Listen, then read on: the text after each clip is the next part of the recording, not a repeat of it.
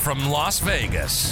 You're listening to Verve Church for people who don't like church. Thanks for tuning in.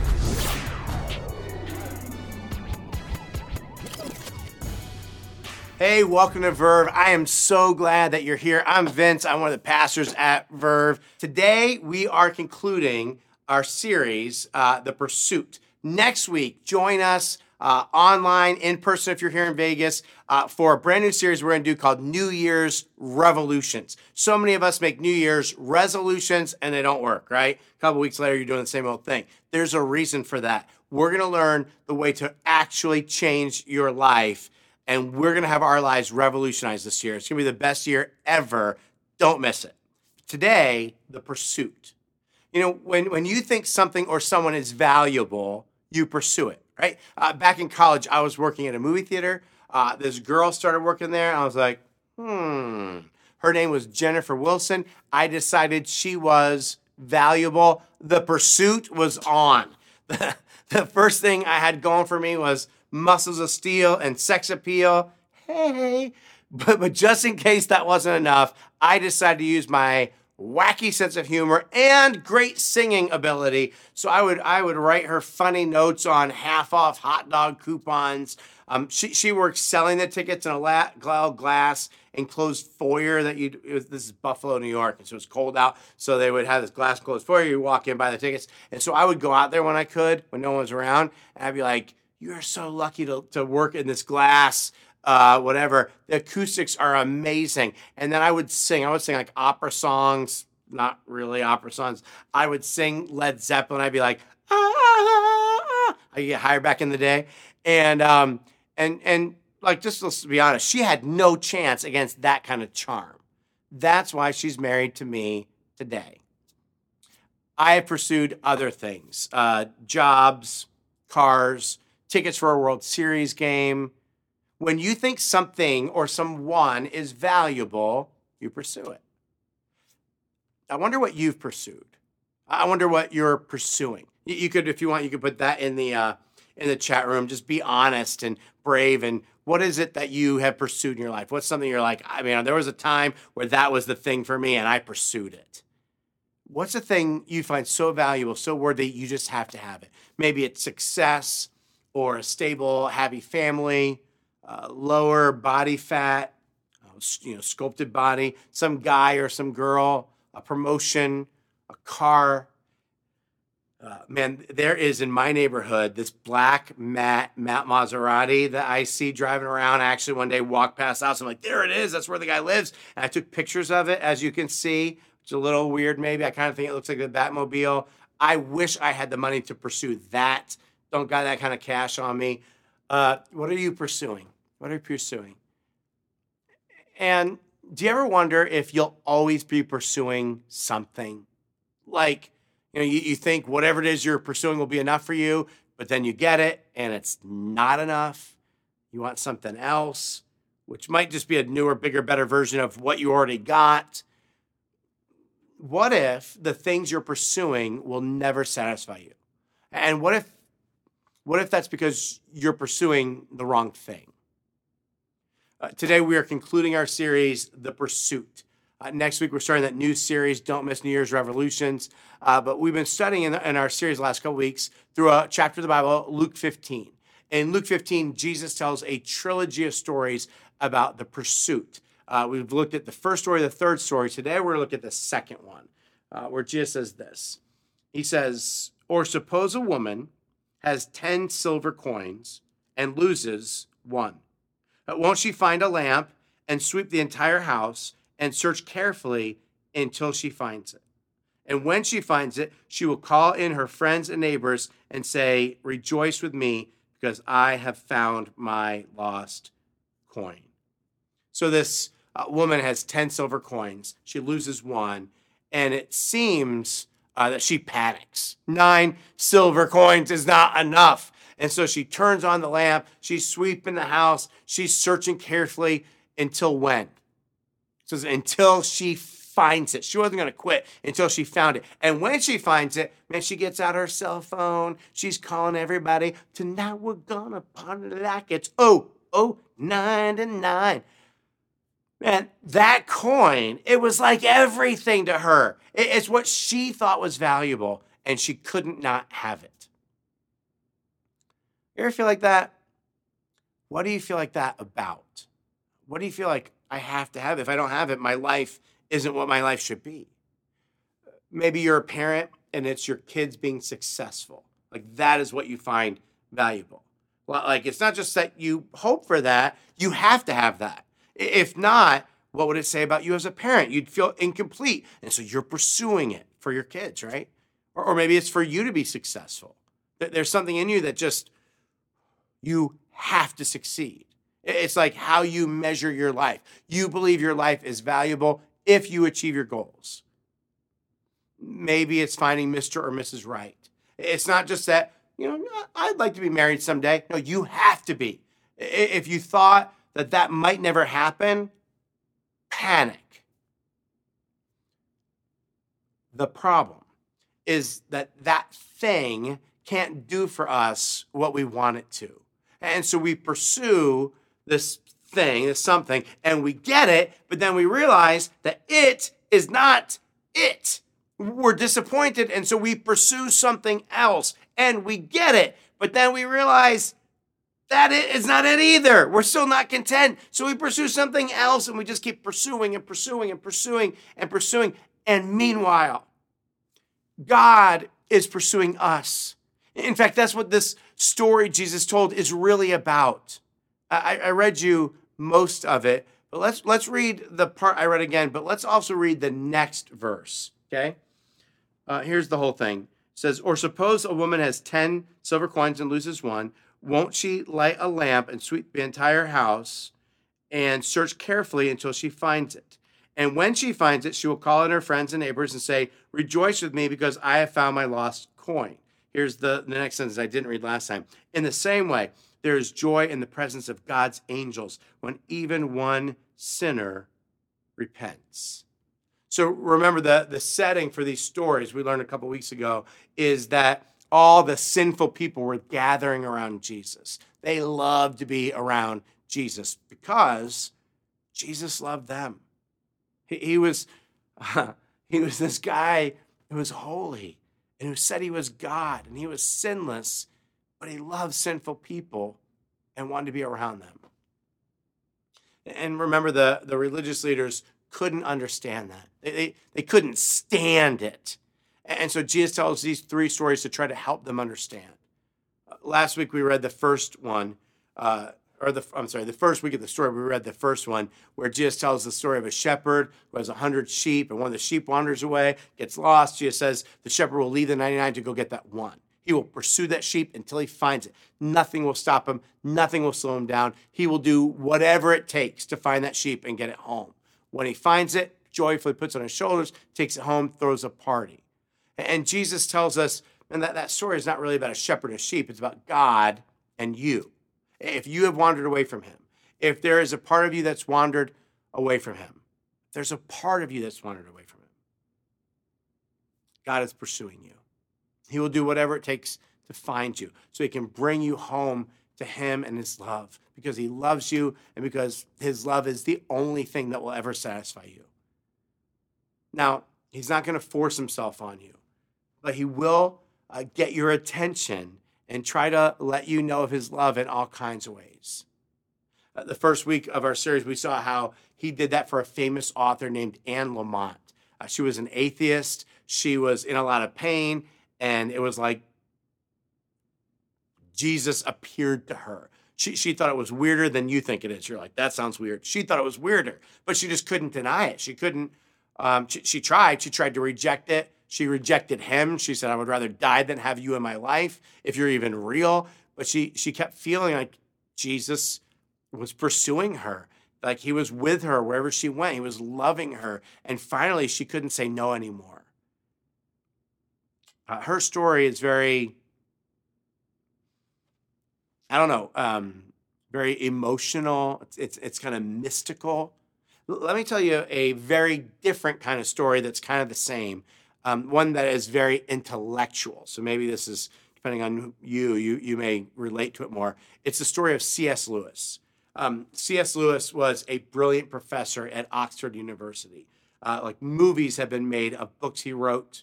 Uh, movies have been made about his life, starring the great Anthony Hopkins as C.S. Lewis. So I want to show you some quotes um, that will walk us through his journey. It's fascinating. This is not not boring at all. So he wrote this in 1916. He wrote, "I believe in no religion. There is absolutely no proof for any of them. And from a philosoph- philosophical standpoint, Christianity is not even the best. All religions, i.e., all mythologies, are merely man's own invention. Like he didn't just write that in a diary, he published that. And so not only was he an atheist, he was anti Christianity. But, but the thing I admire so much about C.S. Lewis is that he was not only incredibly intellectual, he was intellectually honest. Most people believe what they believe, and that's it. But he was willing to stay open, to, to continue thinking and studying. So in 1929, 13 years later, he wrote this I am still finding more and more the element of truth in the old beliefs that I feel like I cannot dismiss. There must be something in it. Only what? And, and, then later at the end of that year, he wrote this You must picture me alone in that room at Magdalen, night after night, feeling whenever my mind lifted even for a second from my work, the steady, unrelenting approach of him whom I so earnestly desired not to meet. That which I greatly feared had at last come upon me. In the Trinity term, Trinity is the college he was working at the time. In the Trinity term of 1929, I gave in and admitted that God was God and knelt and prayed. Perhaps that night, the most dejected and reluctant convert in all England. What's interesting is that he's describing the moment when he came to believe there was a God, but at that point, he still did not believe in Jesus. Just with all the studying he had done, he, he realized he could not be an atheist anymore. It's fascinating how he says uh, that he felt the, the steady, unrelenting approach of whom I so earnestly desired not to meet. Kind of like Anne Lamott. God was pursuing him and he felt it, not in a mystical way, but in more of an intellectual kind of way. Jesus was pursuing him. He just didn't know it was Jesus yet. That would come two years later.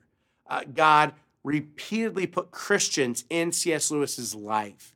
Uh, he tells about in 1931, um, talking with a guy named Hugo Dyson, another guy named J.R.R. Tolkien, who you may know as the author of all the Lord of the Rings and Hobbit books and movies, and um, who were both committed Christians. And they talked till four in the morning. Um, the three of them just kind of talking about all this. And C.S. Lewis came away saying, uh, the main point he heard that night was Christianity works for the believer. The believer is put at peace and freed from his sins. Not saying he believed that, but he's like, that's what these guys are trying to explain to me. Uh, later that year, in September of 1931, he went to a zoo with another Christian friend, and they talked the whole way on the drive there, long drive there. And he said, When we set out, I did not believe that Jesus Christ is the Son of God. And when we reached the zoo, I did. Later, the next month, October, he wrote to another friend I have just passed from believing in God to definitely believing in Christ, in Christianity. And then uh, he later talked about his journey to faith and how it, it was influenced also so much by uh, the writing of two writers, George MacDonald and G.K. Chesterton. He wrote, In reading Chesterton, as in reading MacDonald, I did not know what I was letting myself in for. A young man who wishes to remain a sound atheist cannot be too careful of his reading.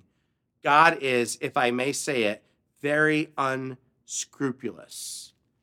Um, unscrupulous means uh, not fair, meaning he's trying to say God would not quit. What's, what's amazing is that God is always persistent, but also patient. And that, that journey to faith for C.S. Lewis took 15 years. For, for most people, I think it doesn't take that long, but it did for him. And God loved him so much, found him so valuable, he wasn't going to quit. And God will pursue you until he finds you. You know why? Because when you think something or someone is valuable, you pursue it. Jesus left heaven and came to earth to pursue us, to pursue you. Because whether you believe it or not, you are that valuable. And Christmas, we just celebrated. Christmas is all about Jesus leaving heaven to come to earth, to live a human life, to die a substitutionary death, so you could be forgiven and have a relationship with God forever. That's how much He loves you. That's why you exist. He created you for a loving relationship with Him. And, He created you unique, which means no one can worship God like you, which means you are irreplaceable to God. Uh, think of it this way I have two kids, I love them. I don't love my kids equally. I love them uniquely because they're unique. Uh, more than anything, I want them to love God. But, but I also want them to love me, right? And, and their mom. But that's a choice they have to make. If you said to me that uh, one of my two kids will end up loving me, but the other won't, I would not be happy with 50%. I would be 100% devastated. And that's how God's love is for us. His love for you is unique. Uh, you, you could probably understand how devastated I would be if one of my kids didn't love me. But you might think, okay, yeah, sure, for you and your two kids. But, but God has what, seven billion kids on the earth? So just one of them not loving him? No, no, that's not how it works because God is infinite. It doesn't work like that. And I think one of his kids not loving him is 100% devastating. Jesus came for you, and he says, You are worthy of my pursuit, worthy to be rescued, worthy to be carried on my shoulders, to be rejoiced all the way home, and worthy to be celebrated in heaven. God wants you to know you are enough for me. I hope, I hope that's enough for you. You're enough for me. I hope I'm enough for you. God wants your love. He wants all of it. I mean, you can have other things in your life. That's cool. He, he wants you to enjoy those things, but not make them the most important thing, the ultimate thing, because nothing else will satisfy you, and He wants to be enough for you if he's not, if you're just not there yet, you're you're still pursuing other things, then he's going to keep pursuing you. Even if you've said yes to him and put your faith in Jesus, but if he's not your thing, he's going to keep pursuing you. The, the first week of this series, uh, we saw how Jesus left the 99 for the one.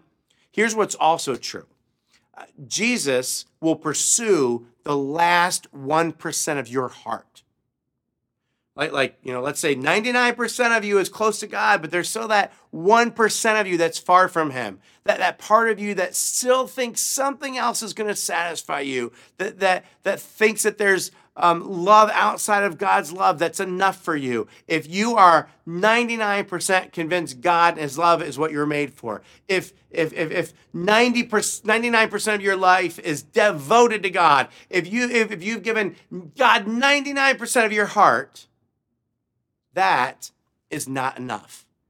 God loves you too much to leave you there. And Jesus will pursue that last 1%. Uh, C.S. Lewis ended up writing books about God, amazing books about God. And, and he talks about this in one of his books called Mere Christianity, how uh, the first part of uh, God's pursuit of him was all about him coming to Jesus. But he said, God didn't stop pursuing me he says the second part of God's pursuit of, of him uh, was about him becoming like Jesus. The first part was coming to Jesus. The second part was becoming like Jesus. He writes this uh, about um, God pursuing us after we come to faith, pursuing us so that we'll give all of our hearts to Him. So we'll pursue Him, not other things that will ultimately disappoint us. He writes, That is the whole of Christianity. There is nothing else. It is easy to get muddied about it. It is easy to think that the church has a lot of different objects education, building, missions, holding services. He says the church exists for nothing else but to draw men into Christ, to make them little Christ. If they are not doing that, all the cathedrals, clergy, missions, sermons, even the Bible itself are simply a waste of time.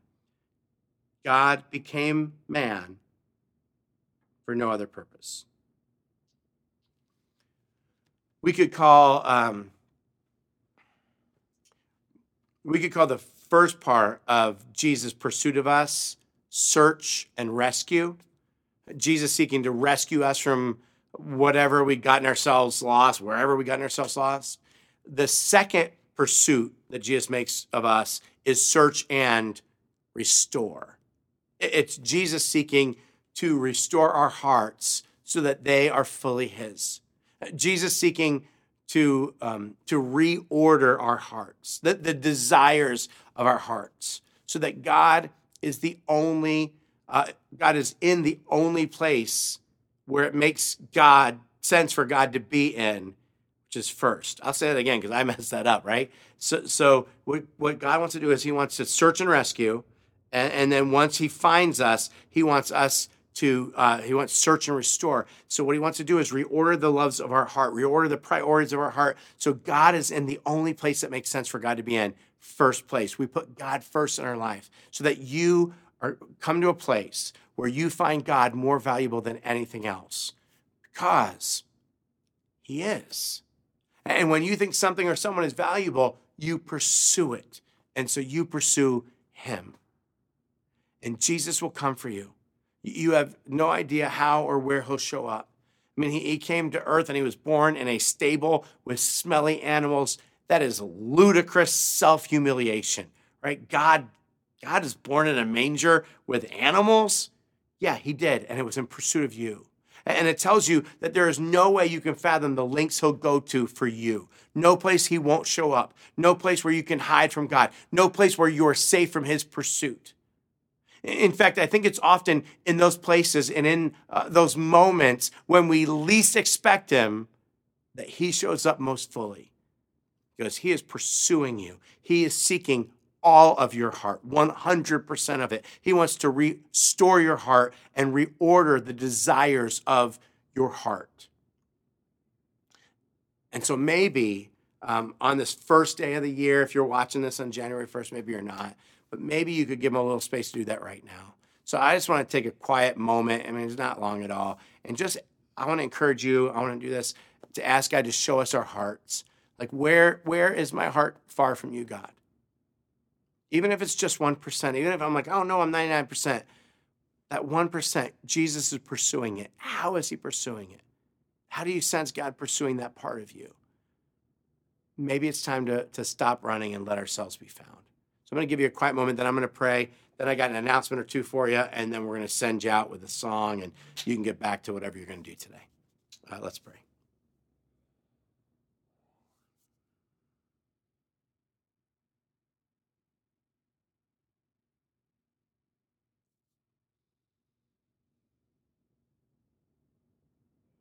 God, would you reveal your would you reveal to us our hearts? God, maybe there's someone watching this who's who's never said yes, and and you're pursuing in this search and rescue mission. And they they they need to know when they take a step towards you, you come running. For the rest of us, we've said yes, and we put our faith in Jesus, and we're Christians, we're following Him. But if there is even just one percent of our heart that is far from you, you're going to pursue it. God, would you reveal to us what part of our heart that is? Where in our life are we far from you? How are you pursuing us, and what do we need to do to come home to you? Thanks for Jesus. Thanks for being eternally relentless with us and patient with us. We pray all these things in his name.